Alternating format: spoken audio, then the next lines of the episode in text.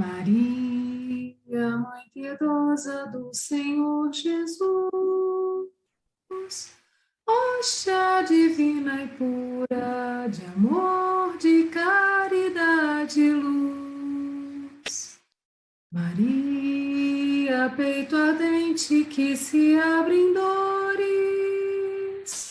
sobre o pranto ingente dos sofredores. Maria, coração que encerra os corações dos vossos filhos que padecem aflições. Mãe Santa,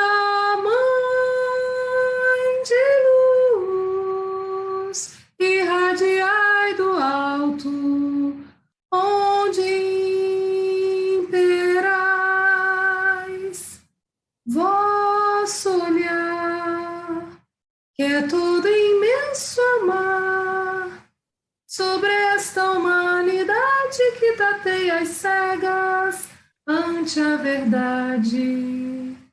Ó Mãe toda coração, despetalado em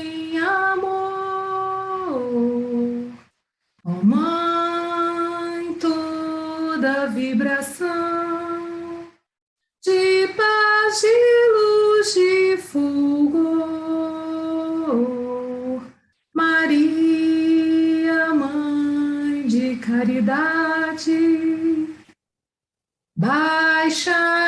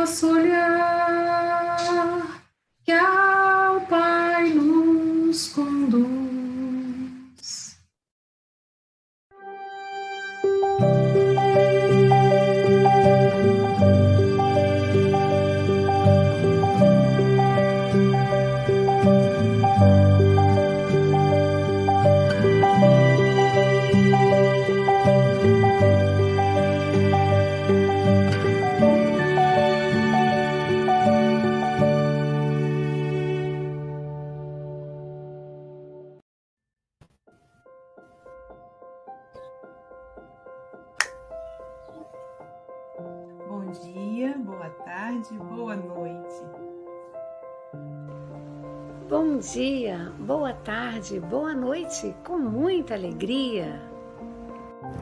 Bom dia, boa tarde, boa noite a todos os amigos do Café com o Evangelho. Então, bom dia, boa tarde, boa noite a todos e todas. Bom dia, boa tarde, boa noite. Mesmo que seja somente no bastidores, você ainda está ligado diretamente com Jesus. Bom dia, boa tarde, boa noite com Jesus. Hoje, dia 15 de junho de 2022, diretamente de Seropé de Cassiri, ela que é filha da cidade de Carimbe, daqui a pouquinho estará nas terras do Chico Xavier, Silvia Maria Ruela de Freitas. Quartou com alegria! Quartou com alegria e com Ágata Correia. E dando continuidade aí ao Café do Evangelho Mundial, depois desse bom dia gostoso aí dos, dos nossos trabalhadores dos bastidores, também queremos agradecer aos nossos internautas, que são os responsáveis pelo sucesso desse stream. Então, todo dia aí, continua compartilhando, manda o link lá para o grupo de WhatsApp da família. Nesse momento de, de próxima eleição no Brasil, nós estamos precisando de evangelho. Então, manda, independente do candidato que a sua família apoia, manda lá o link do evangelho, que vai ajudar muito. Queremos agradecer ao nosso José Aparecido, da RAI TV, ao Abobrinha da, do IDEAC e a sua equipe que coordena o, o Café com o Evangelho, né, a transmissão do café, da FEB, do, da, do Conselho Espírita Internacional, da Mansão do Caminho e de 23 federativas estaduais essa turma que trabalha pra caramba. Também agradecer o Passe Online, a TV7, que transmite o Café com o Evangelho Mundial para o Nordeste. Agradecer a também aí os amigos que fazem o Café com o Evangelho Mundial. Olha só, nós estamos no Facebook, no Instagram, no WhatsApp, no Spotify. Sim, nós temos o podcast Café com o Evangelho Mundial. E tem uma novidade. Agora tem a TV Café com Evangelho Mundial em espanhol. Vá lá, se inscreva. O Cono é com ele e o Evangelho é I-O, que é em espanhol. Vai lá e se inscreva. Tem mais esse canal aí. E hoje nós temos Café com Evangelho Mundial dobrado. Depois teremos o espanhol. Então, todo mundo atento aí. E dando sequência esse momento especial com Jesus e Maria de Nazaré abrindo aí com a oração da Silvia. Vamos aproveitar a voz da Silvia para fazer a leitura de hoje. Vamos lá, nossa amiga Mayra falará para gente a lição número 3 do livro Palavras de Vida Eterna, Evitando a Tentação. Vigiai e orai para não entrardes em tentação. Jesus está em Marcos, capítulo 14, versículo 38. Vigiar não quer dizer apenas guardar. Significa também precaver-se e cuidar. E quem diz cuidar, afirma igualmente trabalhar e defender-se. Orar a seu turno não exprime somente adorar e aquietar-se, mas, acima de tudo, comungar com o poder divino, que é crescimento incessante para a luz, e com o divino amor, que é serviço infatigável no bem. Tudo o que repousa em excesso é relegado pela natureza à inutilidade. O tesouro escondido transforma-se em cadeia de usura. A água estagnada cria larvas de insetos patogênicos. Não te admitas na atitude de vigilância e oração fugindo à luta com que a terra te desafia. Inteligência parada e mãos paradas impõem paralisia ao coração, que, da inércia, cai na cegueira. Vibra com a vida que ecoa, sublime, ao redor de ti e trabalha infatigavelmente, dilatando as fronteiras do bem, aprendendo e ajudando aos outros em teu próprio favor. Essa é a mais alta fórmula de vigiar e orar para não cairmos em tentação.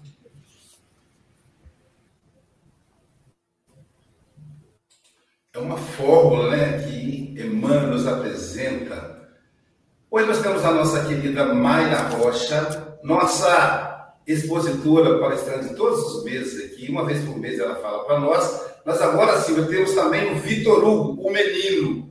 Então, o último domingo de cada mês será com o Vitor Hugo, o menino fechamos um contrato com ele, você sabe que o salário é muito bom, Jesus paga fundo de garantia, tem direito a plano de saúde e tudo mais. Quanta bobagem, gente, mas tá bom.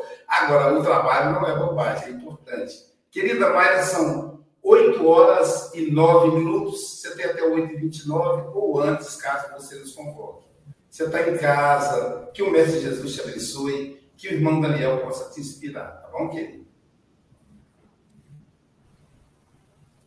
Obrigada, obrigada. Bom dia, bom dia a todo mundo. Bom dia, Agatha, Silvia, Pablo, Chico Mogas, bom dia, Aloísio. Aloísio hoje entrou no 220, né? Você percebeu que a correria foi grande na entrada dele. E é bom porque essa energia envolve a gente para começar o evangelho. Mas bom dia a todos vocês e parabéns pelo programa, pela essa insistência no bem. Nós vamos falar nisso hoje, na insistência do bem. Ué, Mayra, mas o título é Fugindo às Tentações. Sim, é. Mas só existe uma maneira de se fugir às tentações: a insistência em praticar o bem, o caminho na prática do bem. Ora, existe um caminho correto que Emmanuel fala também no Consolador, porque esse tema é debatido por, pelos grandes espíritos, pelos espíritos de primeira escala, a todo momento. Ele é de grande importância. Fugir às tentações. Seria muito mais fácil, criterioso, de uma facilidade sem tamanho, se nós fugíssemos mesmo. Mas fugir no sentido literal da palavra, de fuga. Se a gente fosse se esconder dentro de monastérios, se a gente fosse se esconder dentro de casa, se a gente não sair, se a gente não conviver com as pessoas, se nós nos obrigarmos a conviver só com a, somente com a nossa presença, e olhe lá que a gente talvez não suportasse a nossa própria verdade, mas se a gente fizesse isso, a gente sairia das tentações. Você não tinha que enfrentar esse plano que é de expiação e que nos impõe, nos impõe várias barreiras para nos melhorarmos. Então, o fugir não é no sentido literal. Emmanuel não nos fala no sentido literal de se esconder. Quem se esconde não consegue conviver, não consegue ultrapassar as barreiras dos obstáculos que precisa.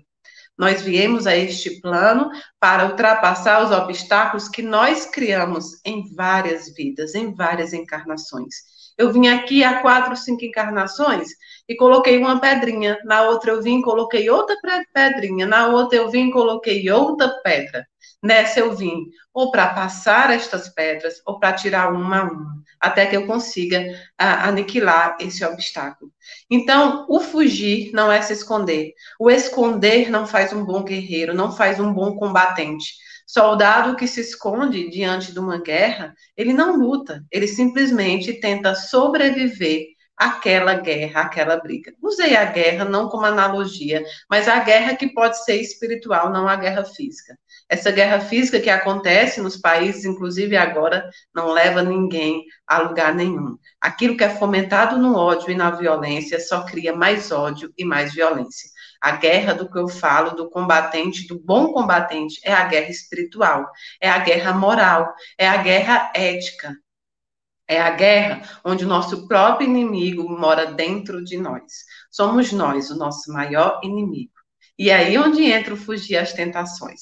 Quando você se esconde dentro de casa, quando você se esconde diante de qualquer que seja a religião, com todo o respeito do mundo aos meus irmãos padres, às minhas irmãs freiras, que escolhem essa vida de convenção dentro dos monastérios, dos mosteiros, dentro dos conventos, é, eles não conseguem conviver muitas vezes com os obstáculos que a vida impõe, que esta encarnação impõe ao próprio crescimento evolutivo da humanidade e seu próprio, ao seu próprio crescimento evolutivo que você deve passar.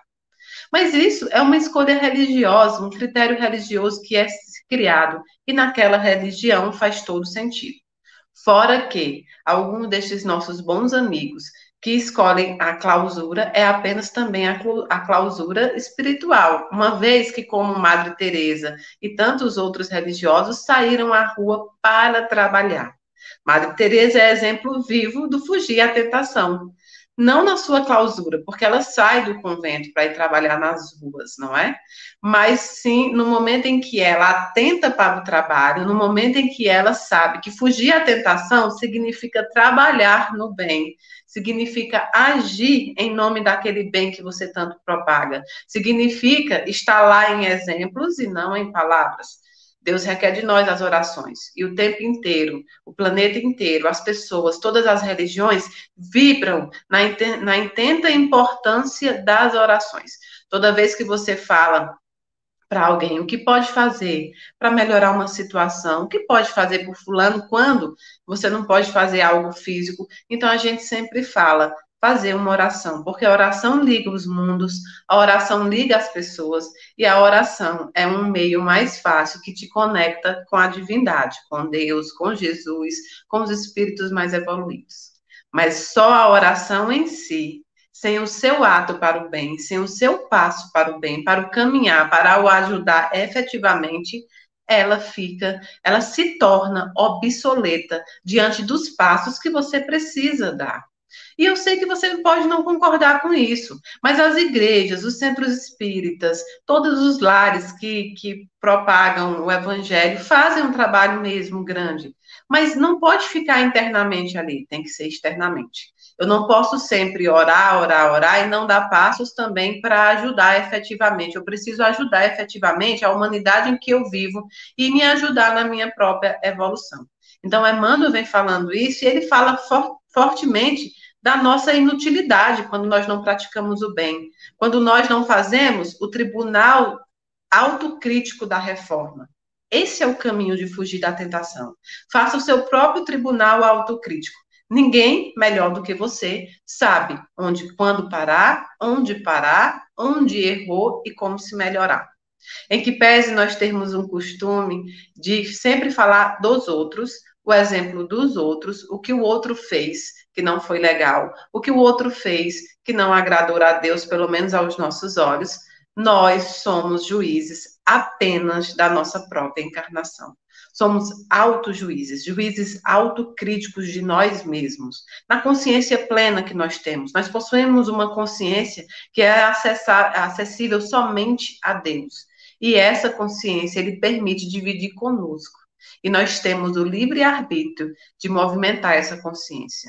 É aquela característica divina que só o humano possui, a mutabilidade. Olha que coisa mais divina. Eu posso estar aqui expondo um, motivo para esta lição e amanhã Deus pode me mostrar a humanidade, meu irmão, minha religião, minha doutrina, pode me mostrar que eu não estava correta naquele entendimento.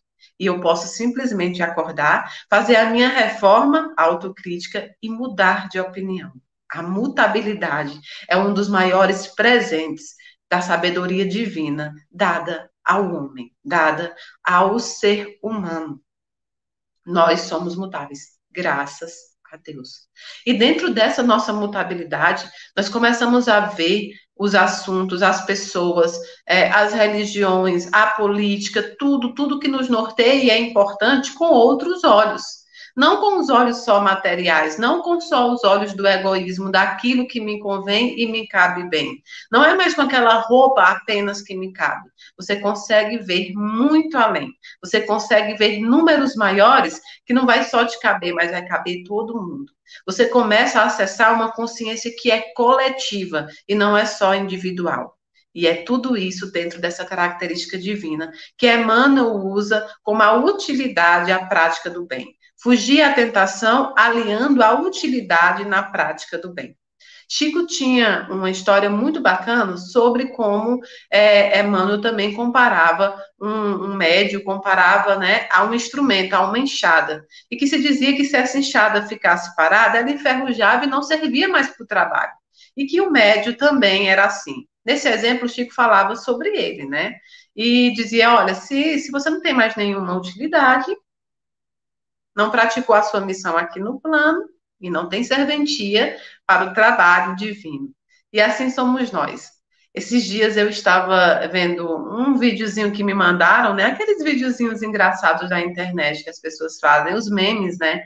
E me mandaram um vídeo de uma colega que é pastora de uma igreja que ela começa a falar assim: quem aqui costuma acordar quatro horas? Eu acho que todo mundo viu esse vídeo, né? Quem aqui costuma acordar quatro horas? E aí ninguém levantava a mão. Você que acorda cinco, levantava dois ou três. Quem acorda seis? E ela ia. Quem acorda sete? Quem acorda oito? E pouca gente ainda levantando a mão. Até que ela disse: quem acorda nove?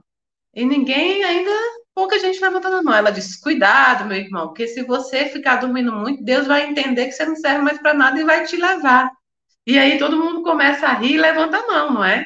É isso. Essa, essa, essa gracinha, esse meme, ele serve para nos alertar sobre a nossa inutilidade. O que nós estamos praticando neste planeta, neste momento e nesta encarnação? Que esta encarnação foi nos dada não para fugir, não para fugir dos obstáculos, o tema é fugindo às tentações, mas são as tentações que são os nossos próprios inimigos, somos nós, os nossos próprios inimigos. É a tentação da ociosidade, é a tentação de ficar parado esperando o critério divino, é aquele que fica paradinho, escondido naquela brincadeira do esconde-esconde. Você fica escondidinho ali dentro do armário, sem se movimentar nem para bater lá na, na parede, para dizer que foi salvo ou salvar alguém, apenas para esperar que todos os outros sejam achados e você não. Então, em tese, você sairia vencedor desse esconde-esconde. Só que esse esconde-esconde divino não funciona assim não é fugir se escondendo, não é fugir às tentações, e as tentações aqui não são as nossas provas e obstáculos, são as tentações produzidas pelo nosso próprio espírito. Nós produzimos essas tentações de ociosidade, de materialidade, né, de egoísmo. Nós criamos estas tentações. Essas outras coisas que nós passamos e que muitas vezes nós queremos fugir são os obstáculos, os resgates que nós precisamos.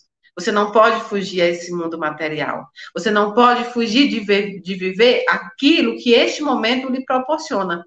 Então, eu sempre digo nas palestras que o Daniel sempre me orienta a viver este mundo também. Eu não posso me esconder desse mundo. Eu preciso viver este mundo em que eu fui trazida, esta, esta encarnação, com todas as características que tem nesta encarnação com o tipo de música existente nessa encarnação, o tipo de festa, as coisas que me oferecem durante esse tempo. Sou eu, eu preciso conviver e viver com isso para aprender e para resgatar. Eu vejo muito as críticas sobre determinado tipo de música, ou sobre tal cantor, enfim, a gente está vendo muito um movimento religioso de repressão há algum critério cultural, há uma cantora que foi ao primeiro lugar no topo do mundo, e aí veio nossos colegas religiosos que vêm à internet, aí tentam expor um vídeo diminuindo aquela conquista ou dizendo que a música não é adequada. E eu parei para pensar esses dias o quanto isso é uma perda de tempo. Enquanto religioso, enquanto espiritual, enquanto cristão, a gente não tinha que estar debatendo o tipo de música que sobe ao topo do mundo. A gente tinha que estar tá debatendo a fome, a reforma íntima, a gente tinha que estar tá debatendo as coisas que nos envolvem. Ah, Mayra, mas eu não gosto da música. Mas aí você tem uma opção clara e sincera. Não escute. Eu não gosto de tatuagem, não faça. Eu não gosto de determinada religião. Não frequente. Há um livre-arbítrio aqui também que você pode praticar.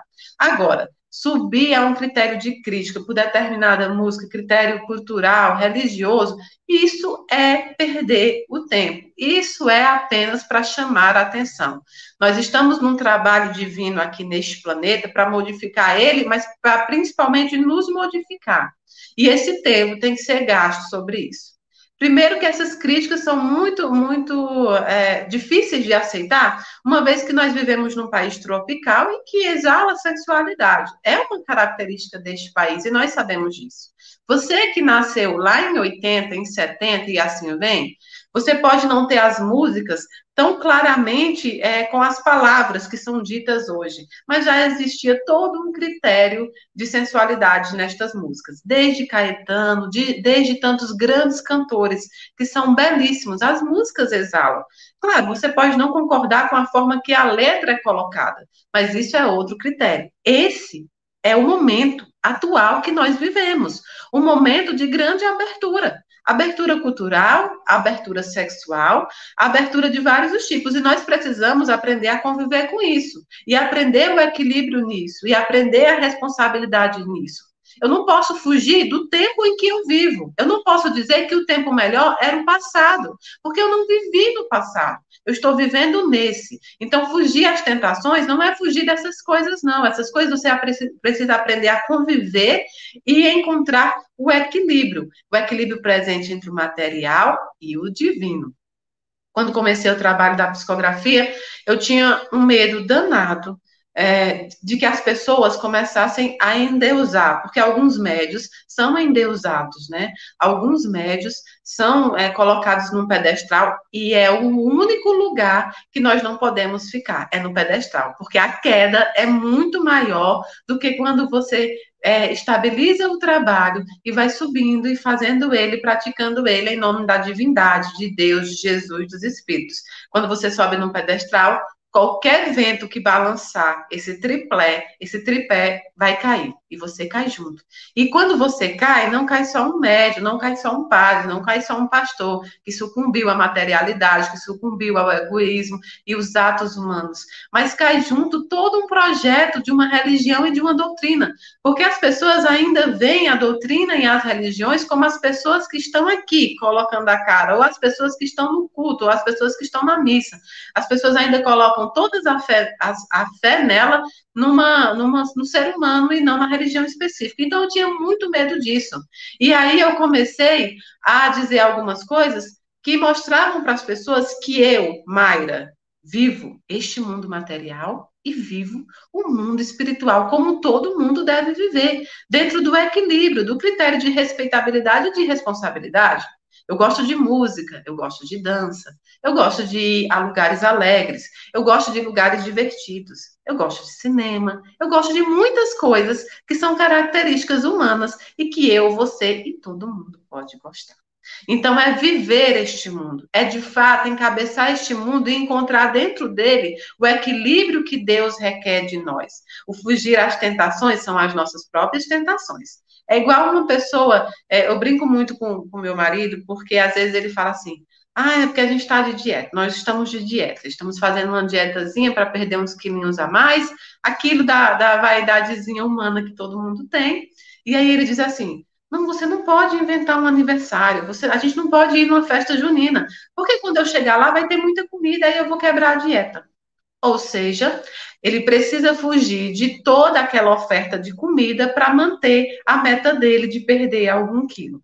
Porque ele não pode aprender a ir nesta festa, a ir nessa festa junina e comer com equilíbrio e comer apenas uma porção. Não, eu, se eu for, se eu, se eu tiver essa, essa comida toda à mostra, toda na minha oferta, eu vou comer, sem sombra de dúvida.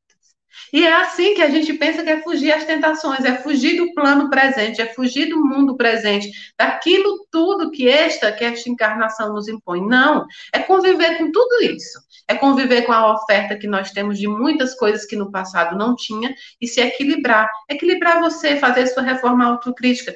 Por quê? Por que eu vou ter que consumir isso? Por que eu vou praticar isso? Por quê? Onde é que me aprovém? Onde é que me deixa mais perto e agradável aos olhos divinos?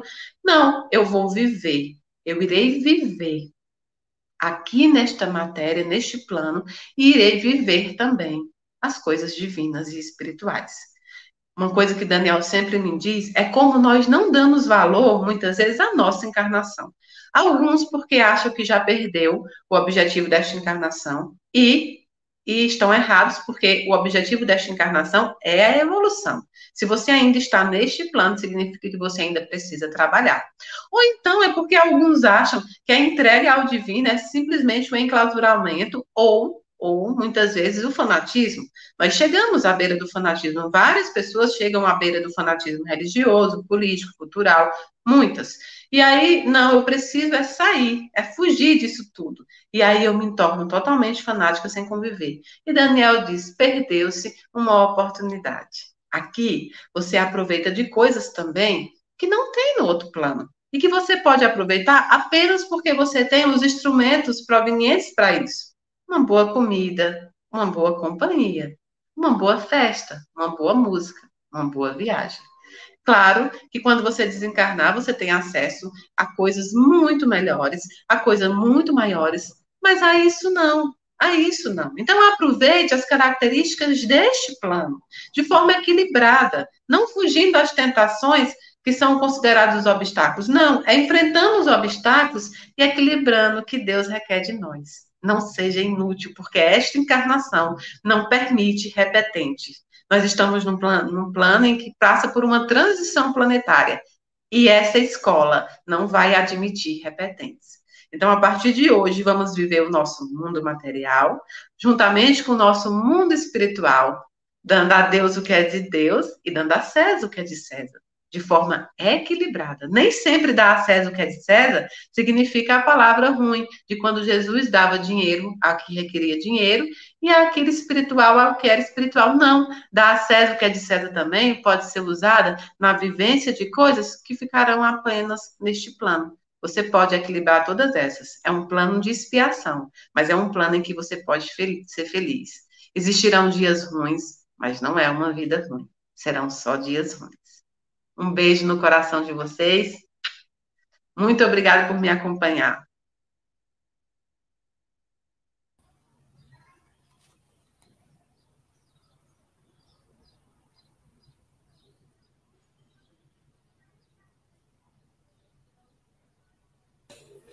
Muito bom, né? É muito bom a abordagem da Mayra. Ela, o Emmanuel, ele utiliza a expressão evitando a tentação. E a Mayra utilizou a expressão fugindo à tentação. E, foi legal ela usar nessa, nessa expressão fugindo à tentação, porque a ideia não é fugir Até porque não temos como fugir. Né? Mesmo, ela, ela lembrou que mesmo os padres, as freiras que vão para a clausura, lá eles se sentem a partir da, da oração, da viagem para dentro, eles sentem necessidade de ir para fora. E aí ela citou o exemplo da Madre Teresa, que era freira que teoricamente havia fugido do mundo, mas que se jogou no mundo. A irmã Dulce, que arriscou a própria vida pelos necessitados. Então é muito legal que a proposta da tentação, por que, que não dá para fugir da tentação? Porque a tentação, do ponto de vista psicológico, é algo que está no inconsciente. E o inconsciente, ele simplesmente nos vem, ele nos trai, a gente não busca. E o inconsciente, ele é atemporal, por isso é que é tentação. Porque para o inconsciente não existe passado, presente e futuro. É presente. Então, nossa memória nos leva àquela pedrinha que colocamos no meio do caminho lá atrás, conforme disse a Mayra, e aquela pedrinha fura o nosso pé como se nós a tivéssemos colocado agora. Então nós somos obrigados a abaixar e retirá-la do caminho. Aquela pessoa com quem tivemos alguma dificuldade, ela se nos aparece. Quando nos aparece, voltamos. Aquela, aquela, aquele mau uso da saúde que fizemos no passado, quando eu começo a fumar, surge um problema pulmonar. E aí o sentimento me leva ao passado. Olha lá, você morreu com efizema, você fez mau uso do, do, do, da sua saúde, usando tabaco. Você quer repetir? A tentação ela é educativa. E aí, Emmanuel nos coloca essa uma proposta muito interessante. Olha só o que ele diz.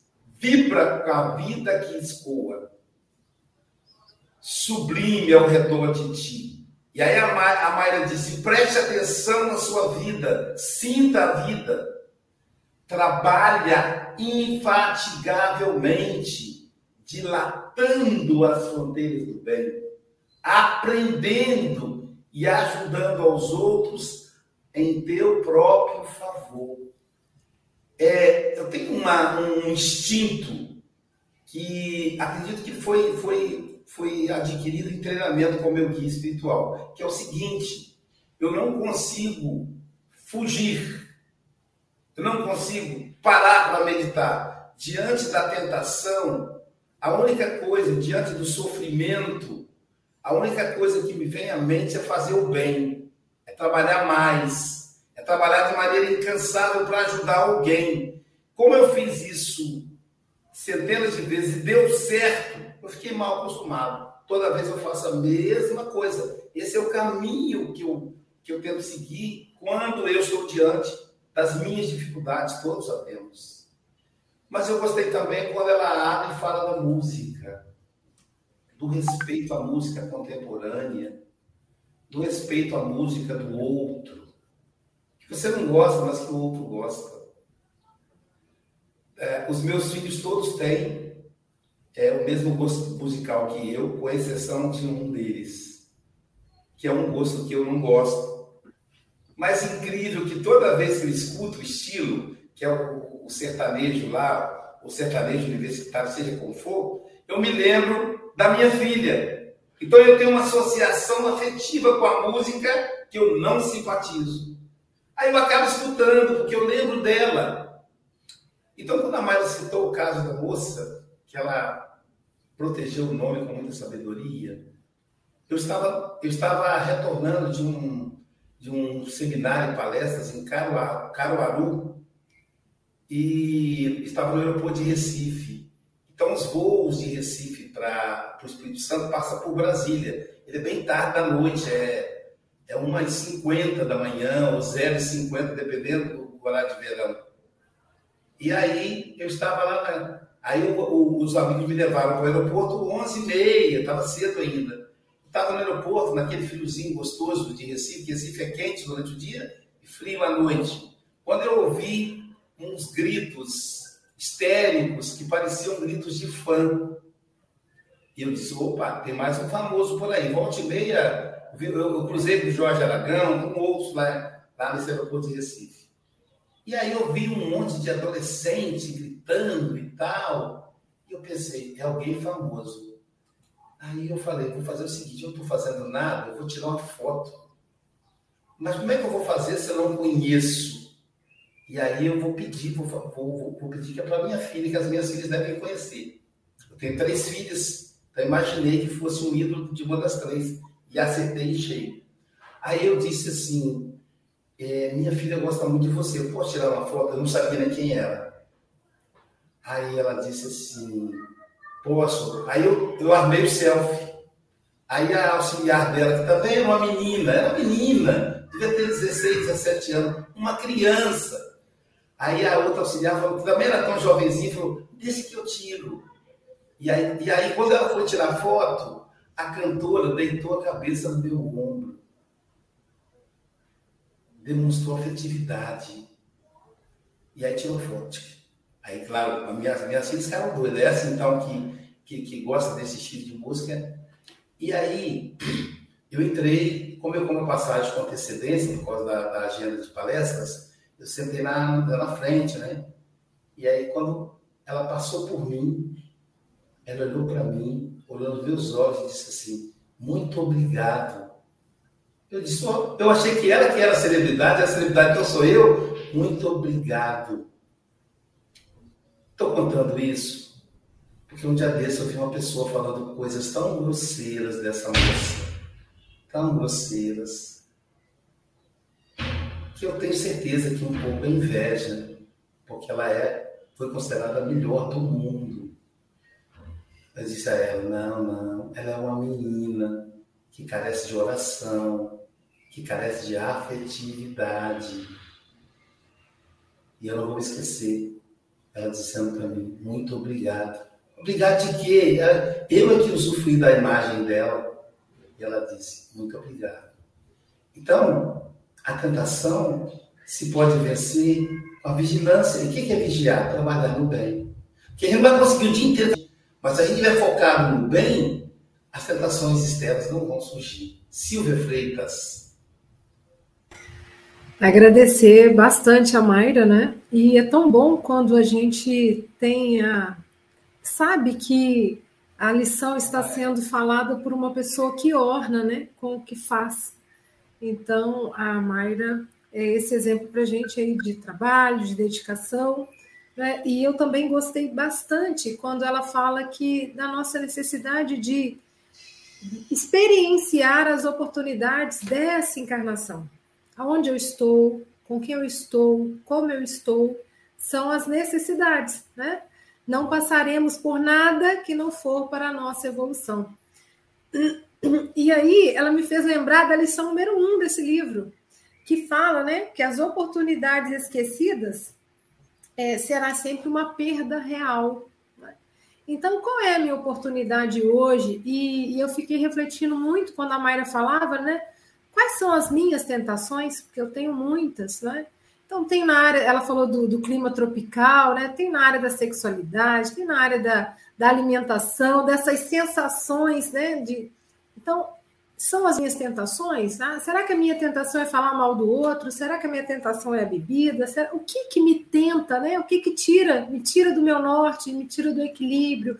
O que fa... Onde eu coloco o meu desejo? Então, foram reflexões bastante é, oportunas, né? E na fala de vocês, é, agora na fala final do Luiz, da Mayra também, né? Em relação às críticas, né? Gente, a gente mal dá conta da nossa vida, né? Então a gente mal dá conta da nossa vida. Para que falar do outro? Para que apontar o dedo se a gente tem tanta coisa para corrigir em nós, né? E eu fiquei lembrando do cisco no olho do outro e o arqueiro. A trave, né? No nosso. E aí me fez lembrar uma frase de Benjamin Franklin: Não falarei mal de nenhum homem e falarei tudo de bom que souber de cada pessoa.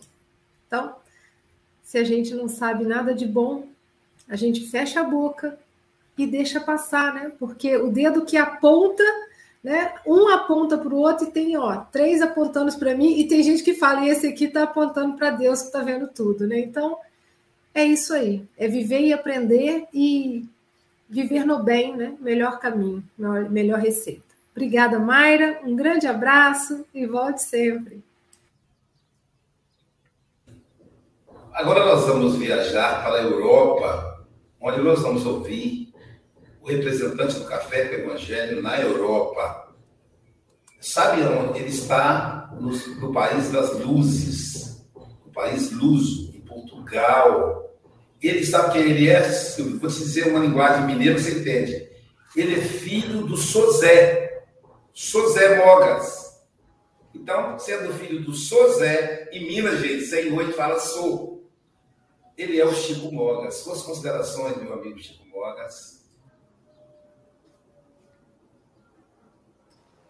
Ora, bom dia, boa tarde, boa noite, caros irmãos e irmãs. Mais uma vez aqui temos, tivemos a Mayra, é sempre um prazer ouvi-la, excelentes colocações e, e, fez-me lembrar aqui algumas situações muito interessantes, porque é, fala da música, é interessante porque é, o discurso tem que realmente mudar. Eu lembro-me que quando era, tinha, era adolescente, enfim, é, meus pais falavam, não conseguiam ouvir a, minha, a música que eu gostava e agora há músicas que eu, que eu não consigo ouvir, músicas do, do, Fábio e do Rafael, que eu também não consigo ouvir. Mas pelo menos, aliás, não consigo ouvir, não. Não tenho afinidade com essas músicas. Uh, mas o processo é repetitivo, mas a minha aceitação já é diferente da aceitação dos meus pais. Portanto, tudo isto, a pouco e pouco, vamos corrigindo algumas coisas. Uh, e realmente as tentações são, são extraordinárias. Eu estou, tá, todos os dias está aqui uma, presente a minha prima uh, e eu todas as sextas-feiras vou à casa da minha prima e como lá em casa dela. Uh, à sexta e ao sábado eu como lá em casa dela. E, uh, como diz a Mayra, nós não, não temos que fugir, não é? Uh, temos que enfrentar e, e, e o nosso livre-arbítrio depois é que vai atuar. Uh, e, e ela, a minha prima é uma excelente cozinheira. Ela está-me a ouvir, com certeza, ela sabe disso. É uma excelente cozinheira.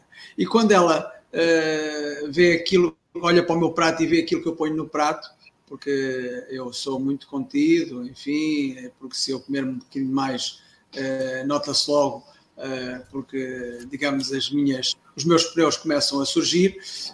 Um, e, e, tenho uma controladora, que é, que é a Flor Bela, não é? Para além de estar ligada à saúde, uh, é também, digamos, eu fui no passado, uh, digamos, a pessoa que controlou a forma dela comer, e agora é ela com a parte técnica que me controla e que me dá nas orelhas quando eu estou a fugir a fugir um pouco. E quando vou à casa da minha prima, a comida é assim, eu ponho apenas uma pequena quantidade uh, quantidade de passarinho, diz ela. É assim, ela assim, mas tu não gostas da minha comida? Não, eu gosto da comida. Uh, e ela tem sempre um doce, e eu nunca como um doce. Eu penso que ela até às vezes fica ofendida, porque, porque a tentação é muita. Eu podia comer, eu podia comer, eu, eu cheguei a dizer assim, não, eu gostei muito. A vontade que eu tenho é comer três vezes mais do que aquilo que eu comi. Essa é a minha vontade mas a minha razão faz com que eu não, não entre na tentação. O meu livre-arbítrio faz que não, não vou comer. Ah, o teu doce, eu adoro o teu doce, mas eu não vou comer o teu doce. Porquê? Porque sei que faz mal ao meu colesterol, sei que faz mal a uma série de coisas e também faz mal à Fabela porque ela não me quer, não quer enviuvar antes do tempo. Uh, portanto, é um bocado, é um bocado isso. É, é realmente. É, nós temos que as enfrentar e temos, temos o nosso livre-arbítrio para realmente poder uh, podermos encontrar, como, como a Mayra disse, o, o equilíbrio. Tem que haver sempre um equilíbrio. Não como doces, não. De vez em quando, como um doce. Claro. De vez em quando, como um doce. Uh, de vez em quando, mas um, quando eu digo de vez em quando, não é de vez em quando, dia sim, dia não. é, é tentarmos encontrar realmente, e é importante tentarmos encontrar, encontrar o equilíbrio.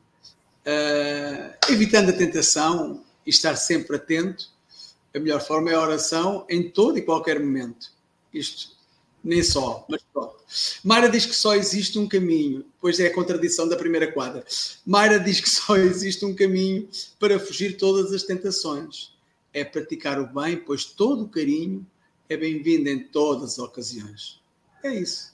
O carinho é sempre bem-vindo em todas as ocasiões e vamos praticar o bem, que é realmente o melhor caminho a seguir. Mayra, vai estar cá num dia especial, mas eu não vou dizer qual. Olha, já estou a rimar e tudo. um beijo a todos, um beijinho aí por casa, ao Cláudio, ao Joaquim, aos Cláudios e ao Joaquim.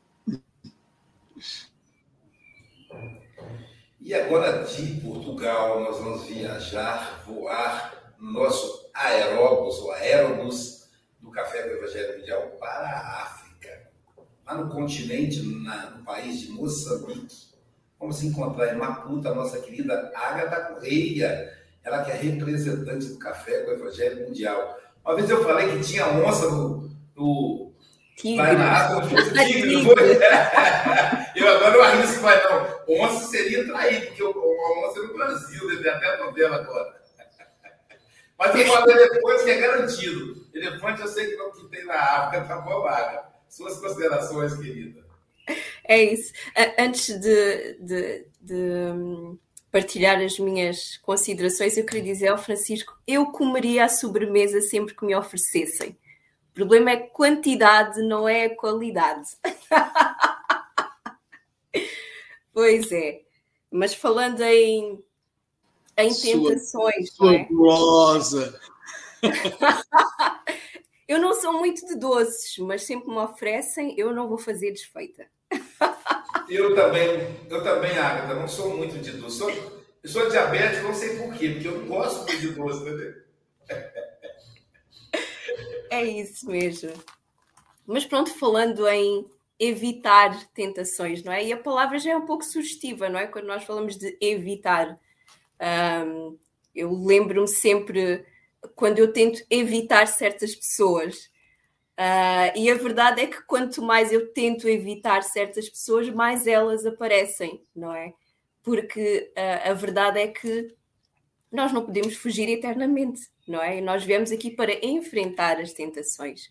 Evitar tentações muitas das vezes é uh, assumir posturas puritanistas e ritualísticas que não passam nada mais do que uma ilusão uh, de, de superioridade, de transcendência para nós mesmos, não é?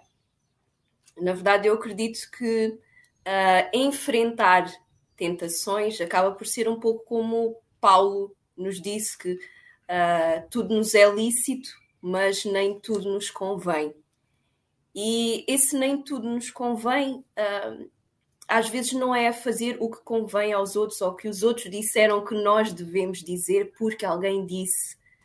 Uh, nós gostamos de seguir carreiras, gostamos de, de, de seguir em geral, mas muitas das vezes desligamos o nosso bom senso e nem tudo que é conveniente ao outro pode ser conveniente para nós. Cada um de nós tem o, o seu caminho, tem as suas lições uh, intransmissíveis uh, pelas quais precisa de passar e essa escolha, essa, esse, essa, esse enfrentamento da, da, das tentações deve ser feito com através da responsabilidade, a responsabilidade sobre a nossa própria vida, sobre as nossas próprias escolhas um, e sobre aquilo que nós queremos para nós.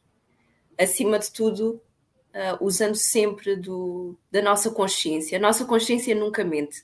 Podemos até pôr no mute, mas cedo ou tarde ela vai se expressar e vai nos guiar sempre uh, ao, ao caminho que, que nos é conveniente. Então eu comeria a sobremesa.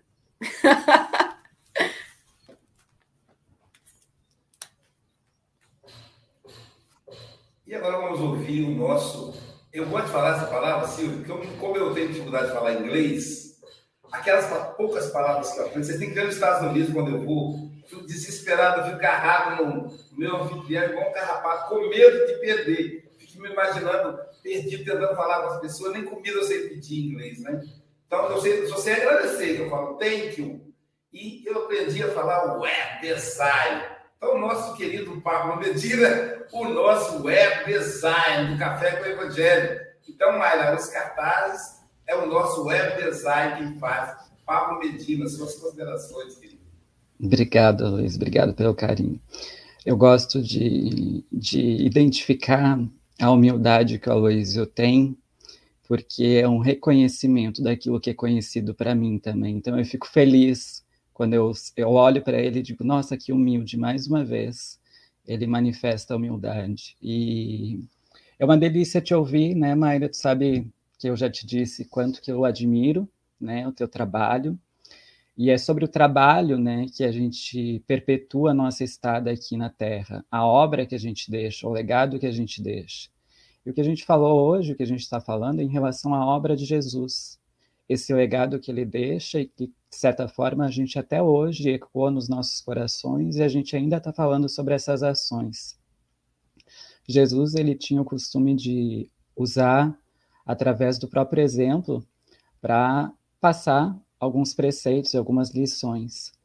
E aí eu lembrei em relação a quem ele confiou para que fosse efetivamente o tesoureiro né? E era Judas Iscariotes, em que era tido e tinha uma inclinação em relação ao roubo, né, ao furto. Então ele, era, ele tinha essa questão da cobiça. E aí é interessante que Jesus usa desse recurso implicitamente, até mesmo na escolha de seus apóstolos, né? Porque ele poderia justamente convidar e a evitação, a evitação de colocar ele para insuflar nele essa questão que poderia ser esse desejo que talvez já existisse nele. Os espíritos sofredores, quando eles querem realmente no processo obsessivo, eles insuflam aquilo que já existe em nós, um desejo em nós. Então existe inicialmente em nós. Então a responsabilidade é nós. Da mesma forma, Jesus nos mostra através desse exemplo que que naquela hora que ele confia para Judas, para que a gente não efetivamente dê valor a essas questões de ordem material. Ele não se apegava à escassez que poderia ter frente aos pequenos roubos de Judas, mas ele focava em relação à abundância do que ele poderia vir a, vir a ter, porque Deus ele nunca deixa de faltar. Quando a gente se lança ainda mais ao trabalho na seara dele, nessa vinha que tem tantas oportunidades de serviço, e frente a esse serviço, o que, que a gente faz? A gente vai apagando as sombras do nosso passado e iluminando efetivamente o nosso caminho. Então, eu percebo que cada vez que a gente se lança mais ao serviço e as lições elas surgem aqui para nós enquanto expositores, comentaristas, enfim, sempre também nos insuflando, nos convidando e nos exortando ao processo inicialmente de transformação conosco, porque senão a gente fica de uma forma assim, no proselitismo, numa atitude farisaica, e é importante que a gente traga inicialmente, incorpore isso, para que depois a gente transmita a palavra. E é interessante que a gente reconhece em cada uma das, dos comentários, das exposições, as pessoas trazendo as considerações daquilo que vivenciam. E é isso, porque senão a gente fica muito no campo das ideias, da idealização, ou da imagem que a gente cria assim, quando eu me aposentar, quando eu terminar a minha faculdade, quando eu casar, quando eu fazer tal coisa, colocando sempre no futuro. E o que a gente tem efetivamente é o momento presente. É esse presente que a gente tem, que é essa encarnação. E a encarnação com um tempo escasso, que tem data e hora de partida. E é importante que a gente parta para a realização, abandone a idealização e parta para a realização. Porque senão a gente vai ficar que nem um elefante, preso a uma corda, preso a uma ideia. Ali, com aquela cordinha que prende na patinha do elefante, ele não tem noção da capacidade que ele tem, porque simplesmente se apega a uma ideia e a um fato. Que a gente não se condicione a padrões, que a gente observe que essa oportunidade que nos é dada é para transformação, para realização. E que caso a vida não tenha efetivamente hoje sentido, que a gente busque um propósito em fazer o bem, qual que é o teu maior amor nesse momento? Qual que é aquilo que te motiva a te levantar a cada dia na tua cama e colocar os dois pezinhos do lado da cama e se levantar mais uma vez para trabalhar, para ficar se lançando ao ócio, para se lançar as paixões, para se lançar as viciações, ou para trabalhar e efetivamente manifestar as lições de Jesus? Que a gente possa efetivamente se lançar ao serviço E a cada momento, a cada instante, a cada segundo, nos é dada a oportunidade de reflexão e ação curativa. Que a gente parta para a ação curativa e aproveite essa oportunidade que é bendita.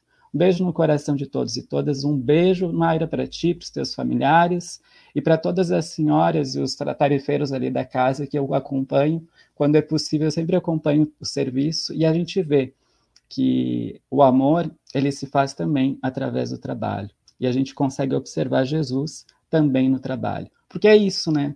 O que, que a gente observa quando Jesus deixa aqui a encarnação? E essa experiência aqui, a obra, e é essa obra que fica. Então, que a gente possa deixar um bom legado, uma boa obra enquanto a gente está aqui. Beijinho para todos.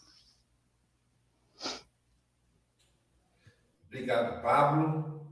Mayra, querida amiga, suas considerações finais Olha, eu sempre falo, desde que eu conheci o Pablo, foi aqui. Eu sempre falo aqui em casa que ele tem um olhar muito familiar ao meu espírito, entende? Eu olho para ele e eu tenho certeza que eu já estive com esse menino. A forma que ele fala, eu acompanho muitas vezes quando ele está também aqui no café, é muito familiar. Eu chego a me dar um arrepio aqui, né? Porque, Pablo, muito obrigada. Muito obrigada por nos acompanhar também. Muito obrigada. Olha, eu estava pensando aqui o quanto realmente é isso, é aquela corda no pé do elefante. Ele sequer sabe da força que tem, porque se ele soubesse, ele puxava tudo e todos. Mas ele está com a cordinha ali ele imagina que deve ficar parado. E eu estava lembrando aqui Daniel conversando, mexendo comigo e falando: ah, porque você não falou do seu exemplo?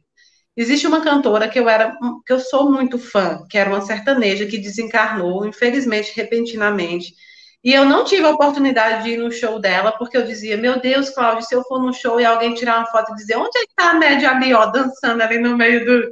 E não fui no show dela.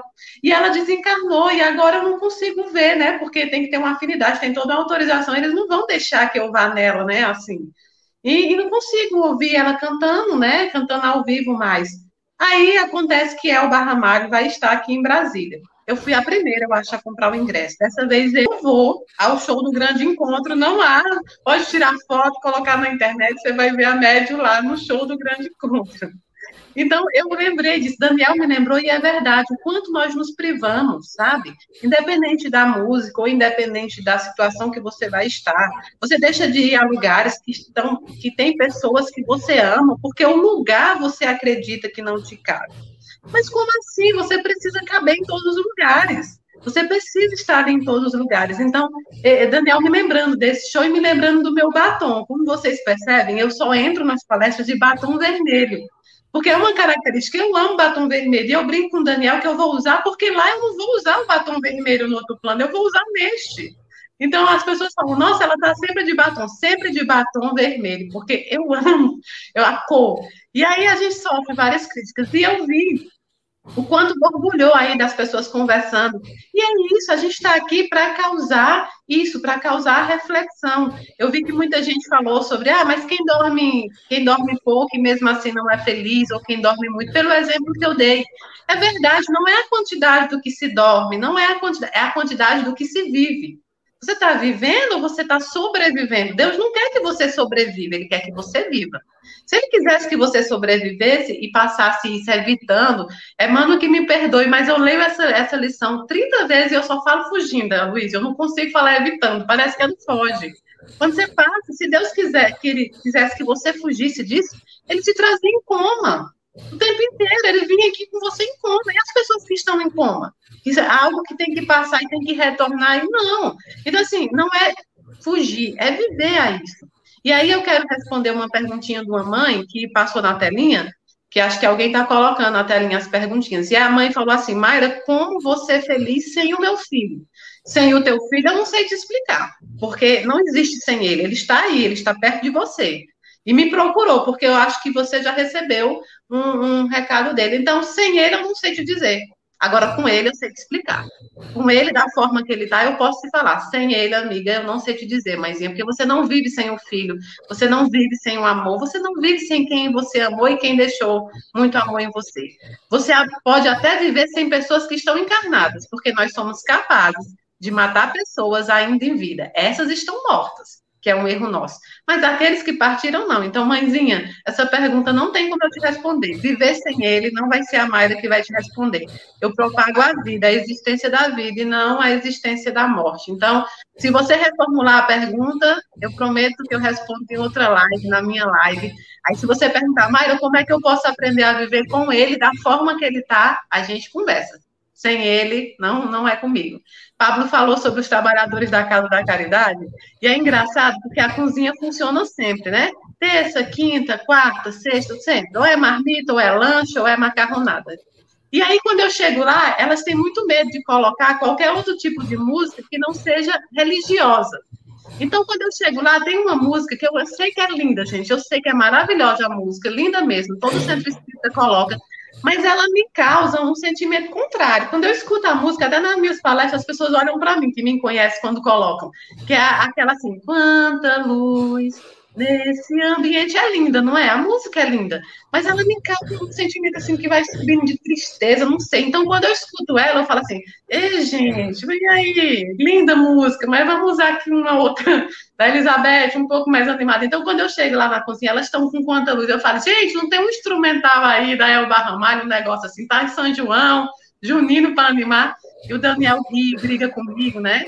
Porque eu sou muito arteira. Eu sou, eu sou, eu sou isso que eu mostro para vocês. Eu, eu, um dia me chamaram de rebelde. Num centro espírita que eu trabalhei, e aí eu saí. Eles não queriam que eu saísse, mas eu saí porque eu precisava dar um voo que não estava estava presa, minhas asas estavam presas. Eu precisava dar um voo, nem que seja como o João no deserto, sem nada, mas eu ia. E aí, um, a convidar uma outra pessoa desse centro, ele, ele falou dentro do, do, da casa da caridade assim, Mayra é uma rebelde. E eu falei, é verdade, porque Jesus também era um iconoclasta rebelde, não é? Eu também sou. E aí a Silvia falou, é bom quando uma pessoa vem falar o que ela pratica. E é, é bem isso, Silvia. Não é porque eu seja a perfeição, pelo contrário. É o contrário, é porque eu erro muito, aí eu sei. Quando a gente erra demais, você começa a saber. Aí eu erro e aparece um espelho. É, tem um amigo meu que brinca que é, é, a tela divina. Quando a gente desencarnar, vai aparecer o telão divino. Aí eu falo assim: não, não quero que ninguém assista o meu telão divino, pelo amor de Deus. Então, quando eu faço alguma coisa, parece que aparece uma tela divina e fala assim: ei, não vai dar palestra amanhã, não, né? Porque fazendo o que não está, vai falar do que não está fazendo, parece assim, entra dentro de mim muito profundamente. Um dia alguém me irritou muito numa papelaria, tratou mal meu filho, me tratou mal. E sabe quando você sente que vai subindo assim na pele, algo, algo quente que vem subindo? Para subir na sua boca? E aí, na hora, o Daniel pegou no meu ombro, eu falei, ah, tá, até nessa hora tu tá. Não, tá certo, tá bom. Dei tchau, agradeci e saí, mas contrariada. Mas ainda bem que saí, pelo menos contrariada, né? Então é isso, vamos viver este plano, porque ele é cheio de alegrias. É um dia ruim, não é uma vida ruim. É um plano que nos traz obstáculos. Vamos viver ele também, viver com equilíbrio. E, pelo amor de Deus, ser religioso, ser espírita, ser católico, um bandista, seja o que você quiser mas não seja chato. É alegria, é alegria propagar, porque Jesus é alegria, né? Então, um beijo a todos vocês e a mês que vem a gente está de volta. Daqui a pouco teremos o Café com o Evangelho Mundial em espanhol. Daqui a pouco é agora, agora. Silvia sai correndo, que ela está com uns compromissos lá, 9 horas em ponto, e o chefe vai puxar a orelha dela. Então, deixa eu colocar o cartaz aqui, Silvia, que eu esconda a sua saída. Ó. Quem estará conosco amanhã? Amanhã quem vai estar conosco é Rafael Amorim. É lá na Casa Espírita Flávia do, do nosso querido Raul Teixeira. Rafael vai, vai falar para nós a lição número 4.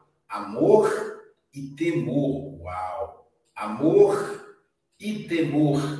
E vamos ver quem estará conosco agora, às nove da manhã, no Café com o Evangelho Espanhol outra grande mulher, a nossa querida Maria del Pilar Silva Ordonhes.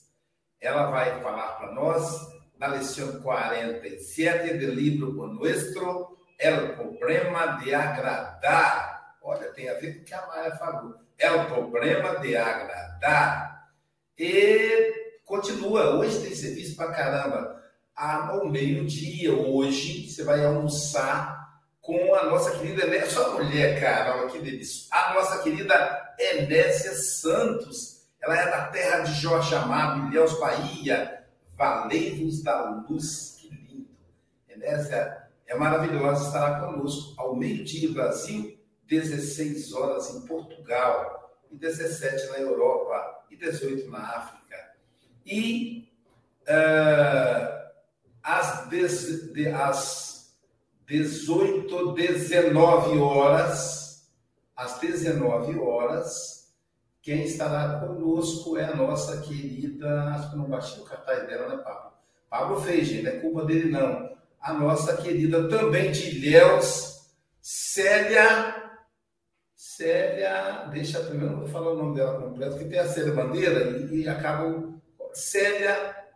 Uh, Célia de. Ah, meu Deus. Eu tô, entrei aqui no. Aqui, ó. Lá de Célia Miranda, do GEAF das terras também do nosso querido Jorge Amado. Veja que maravilha, né? Então, Célia, lá do GA, vai estar conosco às 19 horas. O cartaz já está pronto, até circulando. É que eu não coloquei aqui. E depois, às 20 horas, né, a Célia vai estar conosco às 18 horas. Às 18 horas, na nossa palestra de quarta-feira. E depois, às 20 horas, eu estarei falando sobre paciência na Sociedade Espírita de Lô Ribeiro, em Vila Velha. Será uma palestra híbrida, é presencial e online. É só entrar nos nossos grupos que a gente fornece o link. E as redes sociais também vão, vão compartilhar as redes sociais do café. Portanto, meus amigos, minhas amigas, bom dia, boa tarde, boa noite com Jesus.